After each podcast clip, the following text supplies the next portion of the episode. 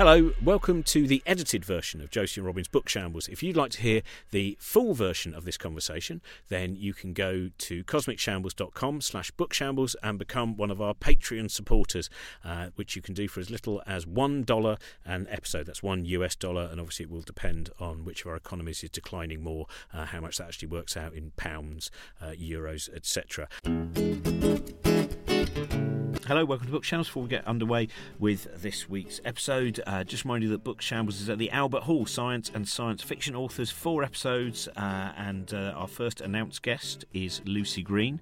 Uh, there are more that will be announced over the next couple of months, and we're recording at the Albert Hall on June the 4th and June the 11th.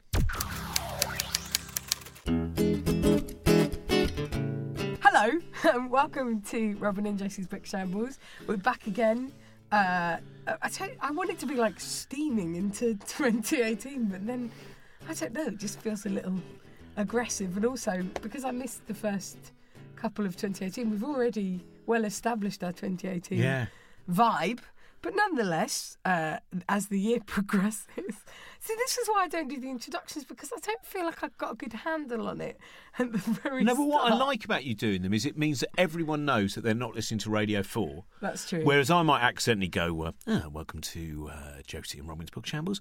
And uh, today we're joined by um, someone who a few years ago. Then, then everyone will go, we don't know if we're, you know, the wrong thing. So that's exactly. Uh, I'm really excited uh, about our guest today because she's somebody who I really uh, admire and enjoy uh, following on uh, Twitter, which I know is a very modern thing, but it's it's very important. Like on a day to day basis, you sort of get to I don't know share people's politics and feel very kind of empowered by different uh, people being in your feed and in your life and stuff like that. Uh, so we have uh, the chef, the author, um, and broadcaster Ruby Tandoh with us. We love calling everyone a broadcaster. We can't help ourselves. you are a broadcaster. you You, are definitely broadcaster, broadcast so- things, yeah. so deal with it. Okay. But hi, uh, thanks for coming. Uh, I am also a bit gutted because I have finally got a copy of your book in my hand, even though I didn't fully appreciate that. I've had a few days to read it um, now, so I'm like, I feel frustrated because I think once I've read it, I'll be like, then getting back and being like, um, the other thing I'd like to ask is on page. You're gonna have to give me a phone call. yeah, a follow up interview. Um, but uh, this is your first book, and it's it's sort of it's all kinds of things, isn't it? Well, it's your first book book, isn't it? As in, as Mm. in, like something with a uh, when I say narrative, non-fiction. But Yeah.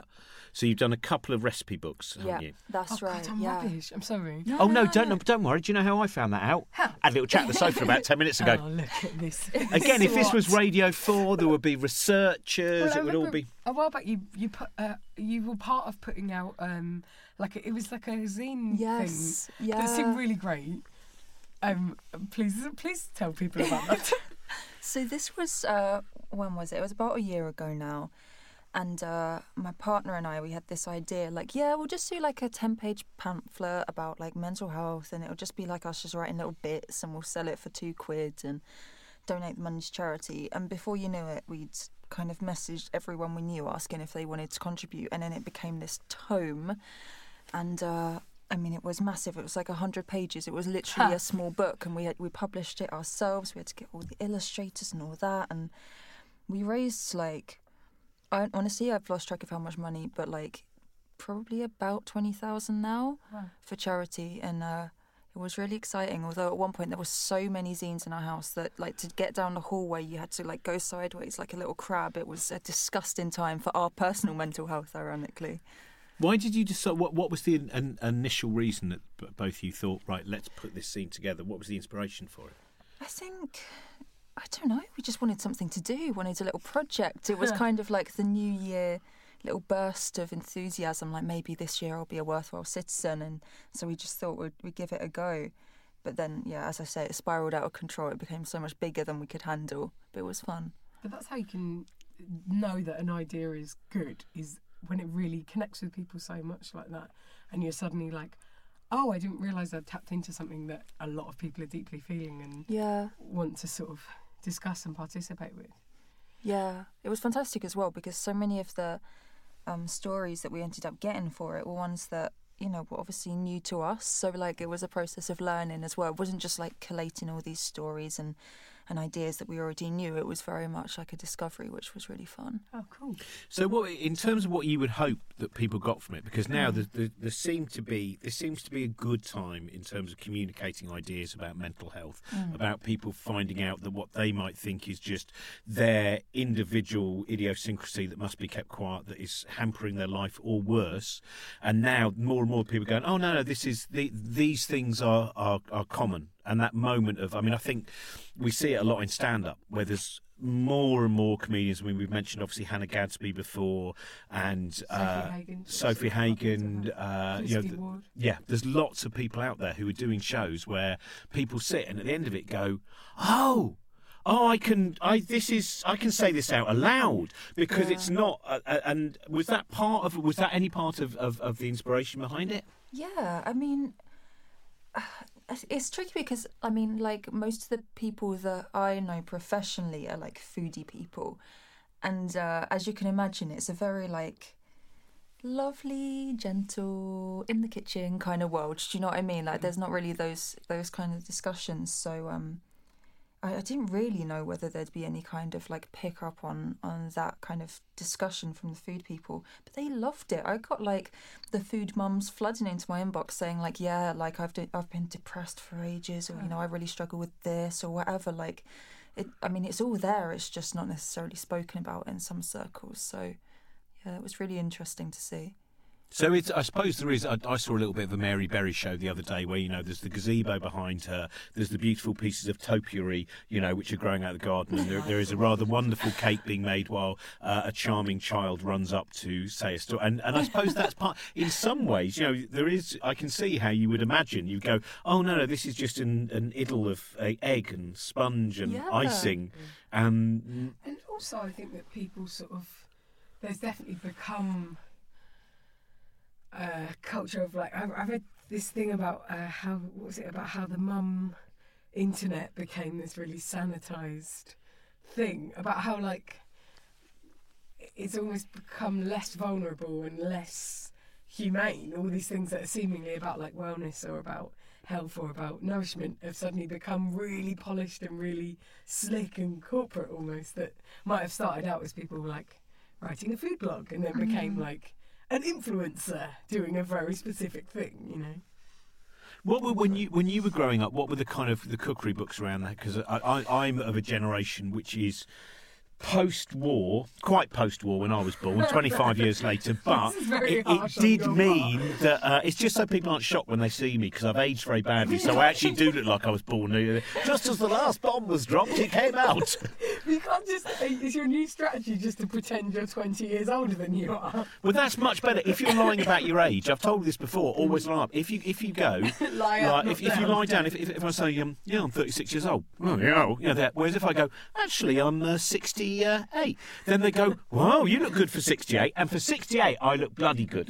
For 48, I look a little bit oh, tattered. Oh, Robin, this I'm is sad. I'm in the middle of Miss Havisham's table. Do you, know, uh, do you know what's sad about this? This book to me is is about kind of loving and accepting yourself, and then you got you being like, "I look so old." No, no, but I'm not. But I do accept it as well because I don't. One of the things that I have an issue with are things like the culture of you know people feeling they have to have you know oh it's great hair plugs are now fully accessible. In fact, if you go to Turkey, you can get them done for fifty quid, and you go, let's have more you know bald, greying, you know swollen, gnarled, whatever. I, I think of, of, across the board that bit where you just go, it doesn't matter mm. because the life of the mind is the thing, isn't it? But I had a really interesting argument with my friend who's a moral philosopher. Um, which is also very funny because Wow. well he's my friend from uni and we used to live together and just do stupid hijinks and now he is a moral philosopher at Oxford so Oh it's sort of like very weird but um, I had this argument with him because we were sort of talking about I was sort of saying how I want people to have the freedom to lead their authentic lives and be their authentic self in a way that's relaxed and warm and stuff. And I sort of said something about hair plugs about how it made me sad because it felt very much like a forced thing that was inauthentic. And then he was like, but surely like emotional growth is painful, and if body modification is also painful, but it leads to a similar kind of self acceptance. And I didn't fully agree with him, but he's such a good arguer now. I couldn't Yeah. win. I was like, I suppose you're right. I suppose anything anyone does at all, I should just be. And then it was, yeah, it was really interesting. So it's a debate. Okay. Yeah. And the moral philosopher said that I was wrong. So. I know. I um, didn't even so- mean to talk about the I know, we're terrible. chatting d- too d- the, um, But you no, know it's what, just though? There's a lot in common there between like that stuff, hair plugs, and food, and like it's that thing where you, yeah, you don't want to criticize individual people's decisions. You Sure. don't want to be like, no, you can't get hair plugs. Like you're letting down the team because it feels like, oh, just let him live his life. Let him go to Turkey and spend some money on Sure. his hair plugs. But like. I mean, that's just the same as with food, where, you know, I might see someone like cutting out every single food group from their diet, and it makes me sad, but I can't stop them. But what you can be angry at are the industries that kind of feed that down to you and, and kind of help to proliferate these terrible ideas and these standards. Yeah, that's true. It's um, don't hate the player, hate the game. Yeah, there we Like, go. That's it. but exactly, you're right. Like, yeah, the, people that are seeking to profit from deliberately making people feel insecure is the same in all these, you know, in, in beauty and diet and all of those things. So, like, how does how did it work for you when you approached writing this book? Was it that you were coming at it from a food point of view first and foremost in terms of like the recipes and the sharing of that, or was it coming at it from maybe more of a political point of view in terms of kind of challenging a lot of the bullshit? I think, I mean, it's funny because for a book all about food, it's actually, I would say it's primarily about things that kind of are not exactly the food. So, like, obviously, in the middle of the picture is this plate of food, metaphorical plate of food, but it's about everything that happens just outside the plate. So, who's eating the food, why are they eating it, who passed down that recipe to them, what are the cultures of eating that are dictating their manners and their habits and all of these things. And so, it's it's about everything. I guess it's a bit like bit psychology and a bit of sociology and just like all of everything to do with our cultures of eating. Yeah. How good is this line? This is from the opening of Sharing Plates. On living and dying in a time of waffles. we live in a time of waffles. I feel dizzy when I start thinking about chance because it's great. We're living in a time of waffles. So this Isn't is it? so. What is it? So what was the?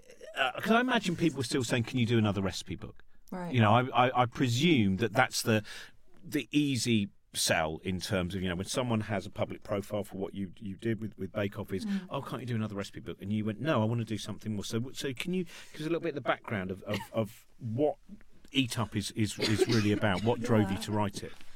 I think you're right. Do you I'm want so some sorry. water? There's a glass here. I'm, I was, I, I'm just. have I old sound bottle worse than I am. It's ridiculous. She has a real knack. To Every uh, No, one- one of the things that I love. No, not no, no. I love it. I think one of the things that is great is breaking cliches, and one of the cliches is that uh, when a man gets a cold, he gets all that kind of. A, but Josie has shown that it is actually universal. You do. No one does. You ringing in ill for work would have been. I can't come into book shambles today. I've got a bit of one in my cough. You've never sounded more me laugh. Victorian than you do now. I can't have a Lemsip. You can't even have a fucking Lemsip. You're fucking pregnant. You can't even have a fucking Lemsip. Can you really not? No. Oh. And nobody tells you. Oh. I can tell you a thousand things. Can't even have a fucking ibuprofen. Oh, just take two paracetamol. Oh, two paracetamol does nothing. Anyway, sorry. Um, yeah, um, I'm, I'm We sorry remember because I'm so something- interested in what you're saying as well, and I hate the no. fact that I started coughing. Um, please let us resume as if this incident did Okay. not occur. Well, I'll do it in Radio 4. So, um, Ruby, uh, what inspired you to write the book Eat Up?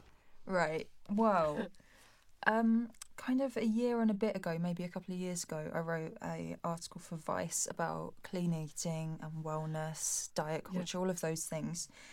And um, I got approached by a couple of editors actually about like, would you like to write a book about this? And I said not really because I didn't want to just write this like, you know, diatribe against clean eating. I didn't want it to like start from a negative. And so I sat on it for a while and had a think, and then um, I thought like I I want to write something positive. I want to write something about all the stuff I wish that people had written about foods. You know, when when I was a teenager, when I was a bit younger, and so that's that's kind of where it came from. And also like, as you said, like a recipe book is like the easy, is the easy one. It's a well trodden path, and this was a lot harder sell, but this is what I want to be writing. You know, there's a million recipes in the world. Like we have Google at our fingertips. Like all of my recipe books on my shelves are pretty much untouched because I'm like, oh, I fancy a curry. Like I'll Google that, even though I've got the books right there. Yeah. So I didn't want to like add another, add more pages to that very dense field. So I wanted to do something a bit different. So when you say when you were a teenager, the kind of information you had been fed, what can you Hmm. broaden out on that? Then what what are the kind of misconceptions or, or things that you now go, oh, we need to fight against these ideas? I like I just remember reading, and I can't remember what magazine it was, but like one of the like glossy weekly magazines, and I'd read it as a kind of fifteen-year-old, and there was always a feature at the back like, "What I eat in a day," and it was always some celebrity, and it always always started with hot water with lemon, and I was like, "Oh my god, everyone's having hot water with lemon!" Like, I guess I should get in on this, like this hideous breakfast, non-breakfast. And it's oh, Also, just it's sharp to have Oh, lemon it's first thing in the revolting. It's a terrible way to live. Like, I just, you know, for some people it's fine, but it is this idea, and it's replicated in, in so much of the media that whatever these incredibly uh, good looking and pampered and rich people eat in Hollywood, you can and should be eating that too. When in reality, no one's no one's expecting you to eat that, and you you really shouldn't probably for your health. Well, also it reminds me of like I think it's I'm not sure which magazine. It might be like Closer magazine or something. Pardon me. They always have an article that's like, "What's in your fridge?" and it'll be kind of a a stars fridge, and it'll all be like spinach, salmon, blueberries, and then there'll be one thing like a nice normal thing like oh some chocolate or something, Yeah. and then it'll say our expert says. Oh, the spinach and the blueberries are good, but you really shouldn't be having Yes. the chocolate. And it's like got the shame in it, even though like obviously this person is incredibly healthy and you know, oh my god. But that always So used to be much there was that thing. I don't know if it's still in the Sunday Times. 'cause I don't read newspapers anymore. But they used to have a thing called a life in a day, and it would oh, always. I used to. get I, I read that one out. What was it? The the, the woman who, who ended up on Strictly Come Dancing. I used to do it live. I'd read out the whole of her Strictly Come Dancing. She used to be a newsreader, and it hmm. was all about Bikram yoga and, as you said, hot water and lemon. And then if I, you know, if I'm a little bit naughty, I have some muesli or something else, which is disgusting and dry, and I hate everything that's on my plate. And as I look at it and I hate it, I realise what a good person I am. That does seem to be something that's, uh, oh, I just delighted in some food. Well, you'll probably be ill later then. Yeah. But also, I, I think it's a feminist thing as well because I think about like how beauty culture is it, it diminishes and silences women, and how like what's really exciting is the idea of like enjoying yourself and enjoying your life and like n- not necessarily like greediness but this idea of like approaching life with an appetite and Yeah. of like approaching food with an appetite is so linked in with that and like I think that's what's exciting about kind of your writing and your like standpoint as well is it's so like pushing back against all of those things which are kind of uh, like starving people in lots of ways and stuff. Yeah, I think there's so much. Um, it's like a distancing. I think is happening at the moment between us and our appetites. Like I don't know. I don't know where it comes from exactly, but if there's just this sense that I get that you know, like your belly rumbling, or you just feeling like, oh god, I really, really want some chocolate or whatever. It's like a bit of a dangerous feeling. You know, people feel like, oh, what if this tumbles out of control? Like, what if I just only eat jelly babies for the rest of my life? Like, people get really anxious about it, Yeah. and so they outsource their their diet information. They're like, okay, well, I guess I'm hungry right now. But I'll, I'll consult this book and I'll find out if, if I should be eating now first, you know? And so all of the decisions are, are sent out to these, you know, wellness gurus and, and people like that. It's a really strange way that, that we've come. Yeah, and it's like yet another way of not knowing yourself. Yeah. There's It's only a certain number of jelly babies you can have. Exactly, That's the thing. There's a bit in instinct, in, unless you have got. Obviously, some people d- genuinely do have an ill. But overall, I sometimes get a big packet of jelly babies, and I think I'm going to eat all of them. But eventually, my brain goes, "That's really enough. Just go and run round the garden for a while." I know you're 68. What do you mean I'm 68, mind? You know how old I am. Listen, you tell yourself something enough, you believe it. Um, I wanted to ask you about what kind of things you love reading, and did you love reading cookbooks as a child? Like, what kind of things did you grow up reading? And yeah, Um, I loved reading cookbooks as a kid. I absolutely loved it. I was a absolutely. I, I think if I met my child self now, I'd hate myself. What a precocious Oh. little thing, like horrible. I used to love reading like Nigel Slater cookbooks and Nigella Lawson, which is, I mean, it's absolutely mad because I grew up in a very normal, like working class household, and here I was, like, so if I were to go to the market for a punnet of figs, you know, like, it, it was not the life I was living, but clearly I had But aspirations. that's something interesting as well, I think, which is quite British, is that like in Britain, class has invaded food so much where like Mm.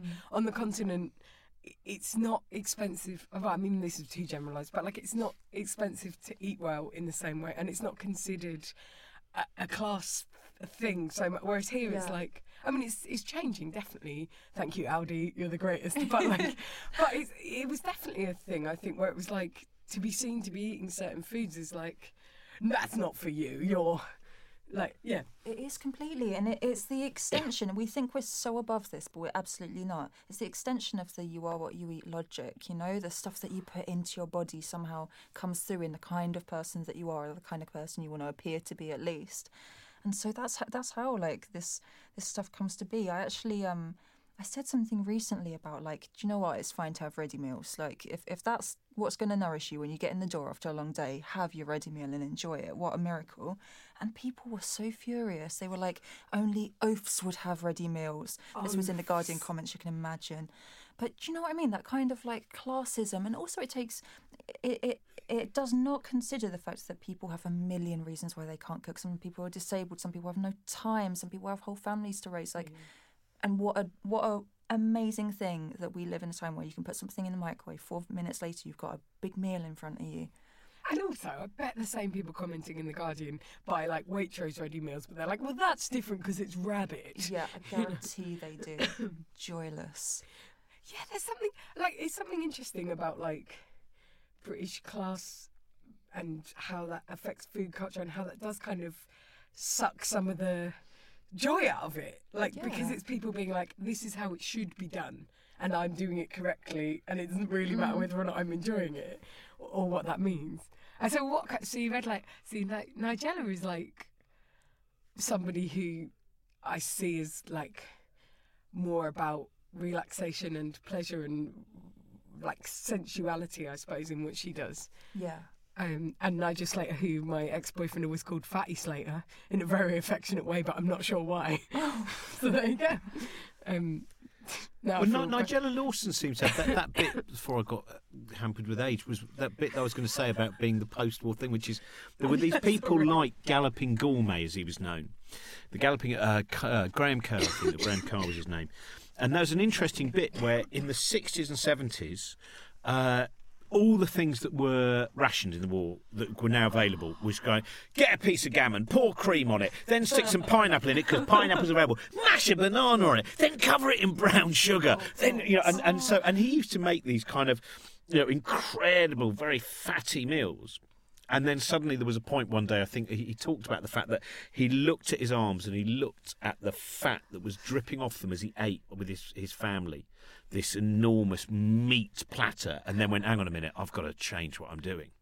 And I think that's an interesting, you know, that cultural thing where, you know, I, I often think that the, the people like my dad will live longer than, than, than me because they went through rationing and all that kind of stuff. And then they had a, a good time. Whereas we, you know, we, we went through our parents forcing us to eat these things. This wasn't available during the war. Keep eating brown sugar with this big spoon. My teeth hurt. I never thought about it in those terms that like that was a reaction to that.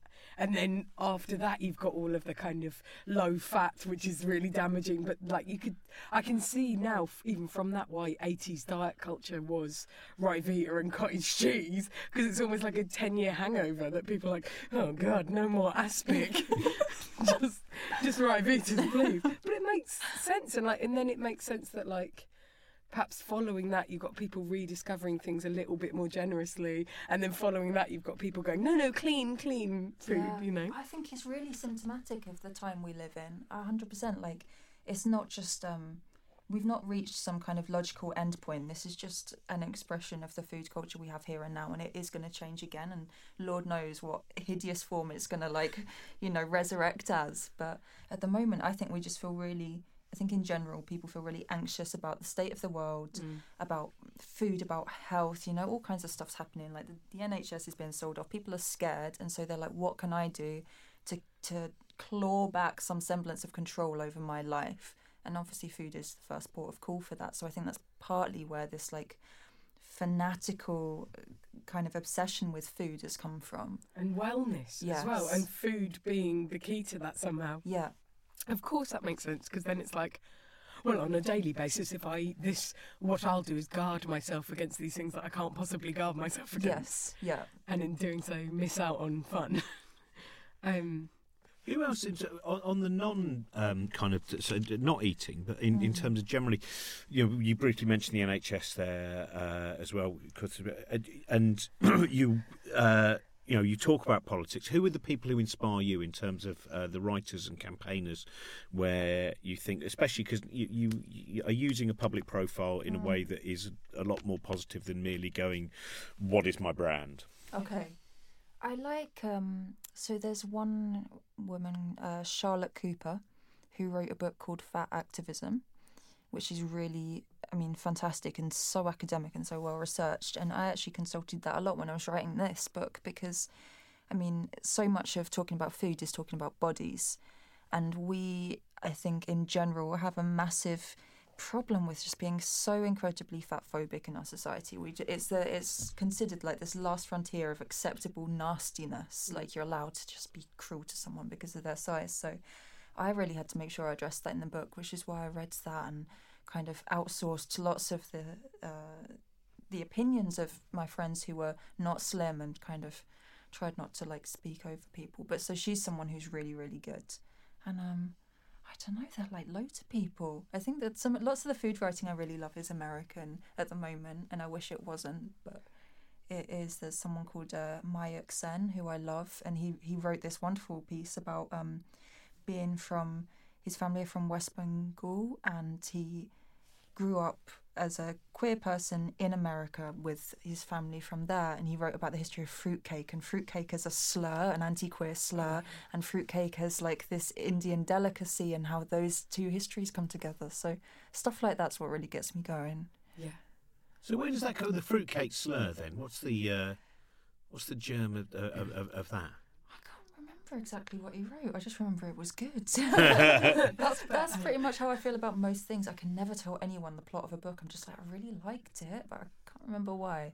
Well, we've both reached the, the stage now. I mean, I'm I'm 78, but I mean, Joe, Joe Josie's only in her early 40s, and uh, she- I'm just helping you. Then people will be really shocked when you look so young. And uh, but that bit where you just have to make notes. Billy Connolly in in uh, in, in in the book that uh, his wife Pamela Stephenson wrote. You know, she. Uh, um, I think he has this quote where he goes, "I don't know why I buy any more books." He said because there is one I could just keep reading because it kind of goes, and I find that really difficult. Where, where I go, I've, I've I read ten books in January, but I had to note them down. Now, is that? And I that- forget, like, I had a conversation the other day where gradually over the course of the conversation, I realised that I'd seen the thing we were talking about that I'd said I'd not seen because it just suddenly, like, the impression, it felt suddenly really impressionistically familiar.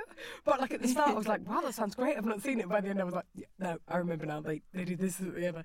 And it is, yeah, it's a bit depressing. I, I tell you what I was thinking about when I was looking a bit at your book. I was thinking about, because I've just been reading some interviews with her. W- Um, Nora Ephron's book Heartburn. I was wondering if Oh, you'd read yeah. that Yes. Because I, I was thinking about how much like people integrating genuine food writing with you know everything else and stuff like that and yeah I, f- I felt like that was an interesting counterpoint and also I so I was reading uh, I read James Salter's book Light Years which I really recommend it's really great it's just like a book about very poetic middle class people that I thought I was going to hate, but it was just too beautifully written.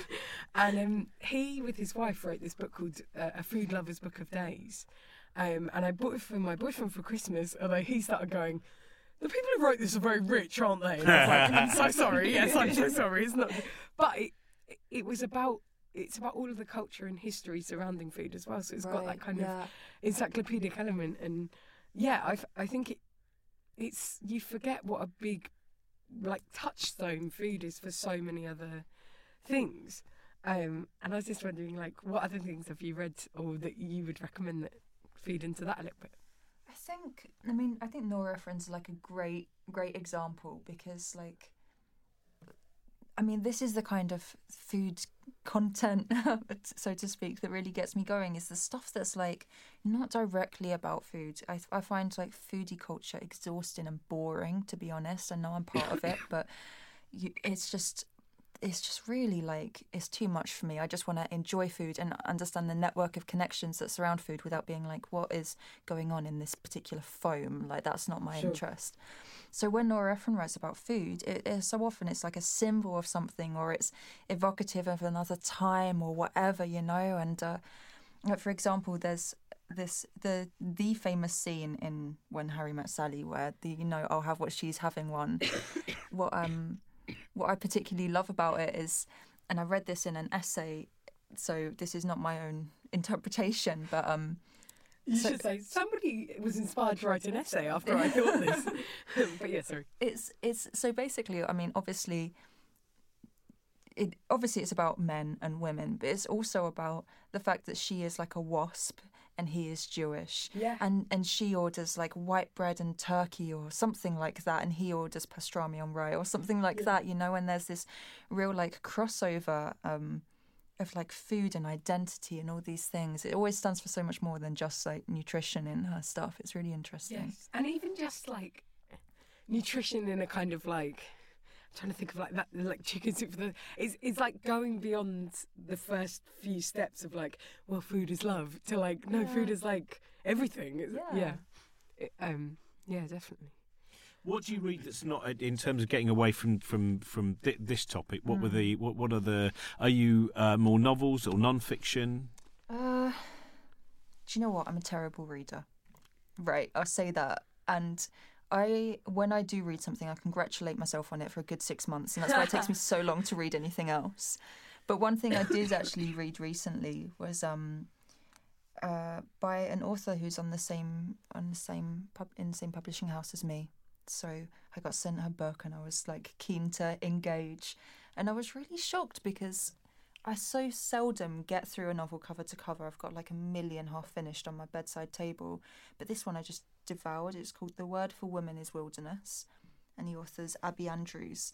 And it's just about this um it's about this girl, Erin, and she's 19 and she goes on adventure. She's like, Do you know what? Why why is it, you know, always men that get to have these big adventures into nothingness, you know, and get to dictate what, what nature means? I, I want to, you know, take that story and make it my own.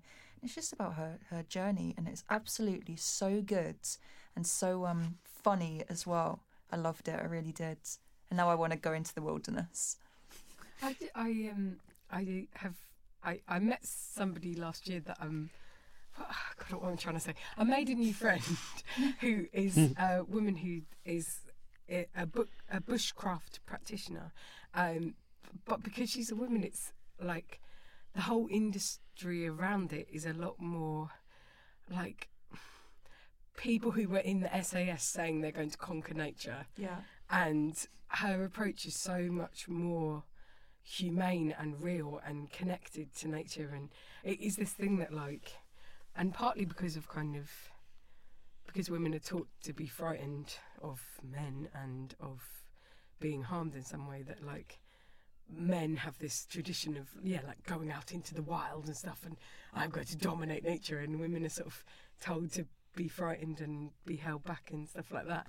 So um yeah that sounds really good Is, isn't that partly as well, though, down to the fact that so much of that tradition is the man goes out there and says, "And you make sure you stay at home and keep the home." You know that that's. But when you read about you know the mountaineers and these Yeah, explorers, like- that in the end there's someone going, "Okay, what are you can do? I'm going to go and you know have all my fingers cut off after getting f- frostbite, and I'm going to go and have this adventure." And you make sure when I get back in six months' time that you make something I can eat with Yeah. whatever's left of my hands.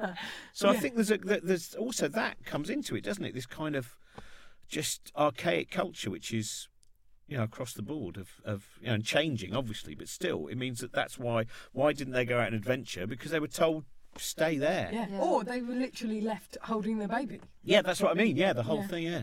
But that's really interesting because, like, it's just exciting to think that culture is changing.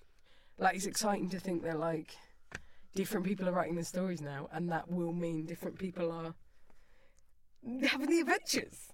Well, we are doing this today on the, uh, the we're actually recording this on the hundredth anniversary of uh, uh, the victory of the suffragette movement. It's all right. Do you know what's hilarious about that is this this idea of like there is a certain class of person who would like to consider themselves left wing, but who is not, who will praise the suffragettes of the past, but hate on the left of the present in the same breath, and be like, well, of course, the suffragettes were very noble people, and not like the suffragettes like smashed shit up. Yeah, they were and, rowdy. Yeah, and caused some trouble. And Yeah. if you want to see the people doing that now on the left, don't tell them off because they are really, really trying to fight for things. Well, yeah. Are, sake. are you going with the suffragists or the suffragettes? That's the issue, isn't it? That's your decision. Hang on, which are the suffragists? Suffragettes, the- actually, they were the ones who, who went, I'll tell you what, it's time he blew his house up. No one's in there. Uh, and did that stuff. And the suffragette, suffragists, I think I'll get this right, is uh, that was the, the movement which was through persuasion. But they I mean, it's interesting. There's two books that I've, I've, I've just read a huge review uh, uh, of, of these two books, and, and it's and they say, you know, it's very hard to say which movement was the most effective. Well, also, they work they both, you know, and that's the thing where there's that great book by um, uh, Mary uh, Talbot and Bryan Talbot, uh, which is all about. Oh God, I can remember the, the surname. It's a fictional suffragette. But with the much like the actual film stuff, that thing, where it it there is a, a as far as I know that the, the, the lead character in that is, is fictional but surrounded by the actual historical characters.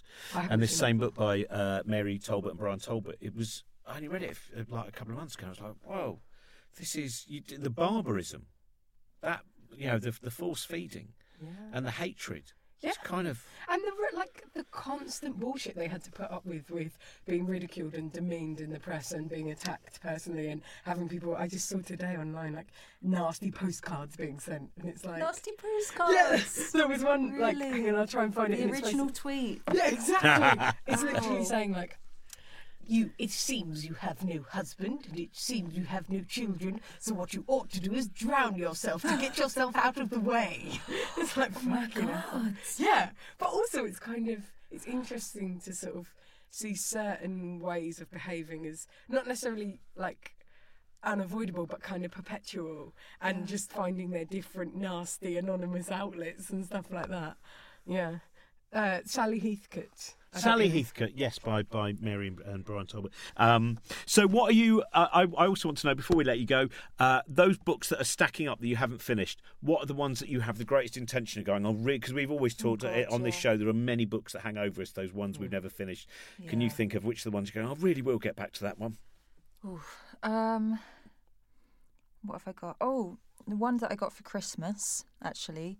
Sorry, Mum, I've not started it yet. Uh, called Black and British, which really, really looking forward to getting going on. And the guy who wrote it, I think, had done a couple of TV shows, I think, for the BBC. And um, I, I think it's fascinating. It turns out that you know we like to think like, oh, people came over on Windrush and and, and that was it. But no, there there were Black Britons like way back in the Roman times and stuff like that. So that's one thing.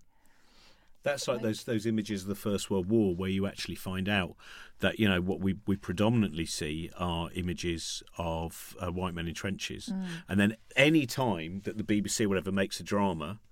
And there's anyone from any different kind of ethnic background, it's like, oh, this is political correctness gone back. No, no, go. No, the other version was a kind of not a political correctness, but a kind of a, a, a, a cleansing of. Ian Hislop actually did an amazing thing about the number. I, I can't remember at one point um, the number of soldiers. It's about one third, I think, of soldiers had come from India, for instance, and were and were in, the- in the early part of the uh, First World War. I've definitely seen comparisons where people have been like cut out of photo evidence and stuff. But yeah, also like like black British people in the in Elizabethan times and like Yes. being a part of society for it's it, it does blow my mind the version of history that manages to make it which is so inaccurate and so like whitewashed and airbrushed and a certain like very thin narrative because it's like what what I suppose I could, I know what it serves to make it unrealistic I know but at the same time like in modern reality what does it serve to be so unrealistic nothing it's It's Well, so weird. it's all- it's so all- wrong. subjective, isn't it? It's like that bit where I, I remember thinking, talking to Al Murray and going, "Oh, there's lots of right wing historians now," and he goes, "Well, there's lots of right wing historians now because there was a boom in kind of Marxist historians, people like Christopher Hill, such. So what you get is you get different phases where the stories become a vehicle for. That's why I like Howard Zinn. People's History of America. Yeah, Um, so, what's the next book? Uh, have you got another one now up your sleeve? This is complete. Oh, hell no. That's no. harsh. No. This one came out two days ago. Yeah, Where's the next yeah. one? no, I'm, I'm recovering for a little while. Yeah, and see see how it goes. Brilliant. So, Eat Up is out now, in fact, Yeah. from Serpent's Tail. Thanks, Thanks so very much much for for doing this. Thank you.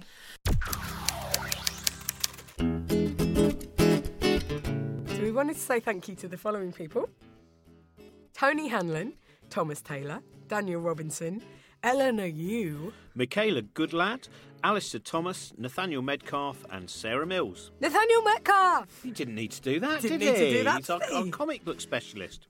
We've got different tiered rewards that are coming. So, and what they include is behind the scenes stuff, live YouTube Q and A's, and we're going to have a book club as well with me and Robin and special guests. There'll be gig tickets. We've got tote bags, which are really funny. Uh, be a guest on Book Shambles, etc. So, if you go to patreon.com forward slash book shambles or cosmicshambles.com. Do we even have to say forward slash anymore? I never know. I do, but I think it'll prove that I'm outdated. Not as outdated as me. I'm 57. You look great. Thanks. this podcast is part of the Cosmic Shambles Network. Josie Robbins' Book Shambles was produced by Trent Burton of Trunkman Productions.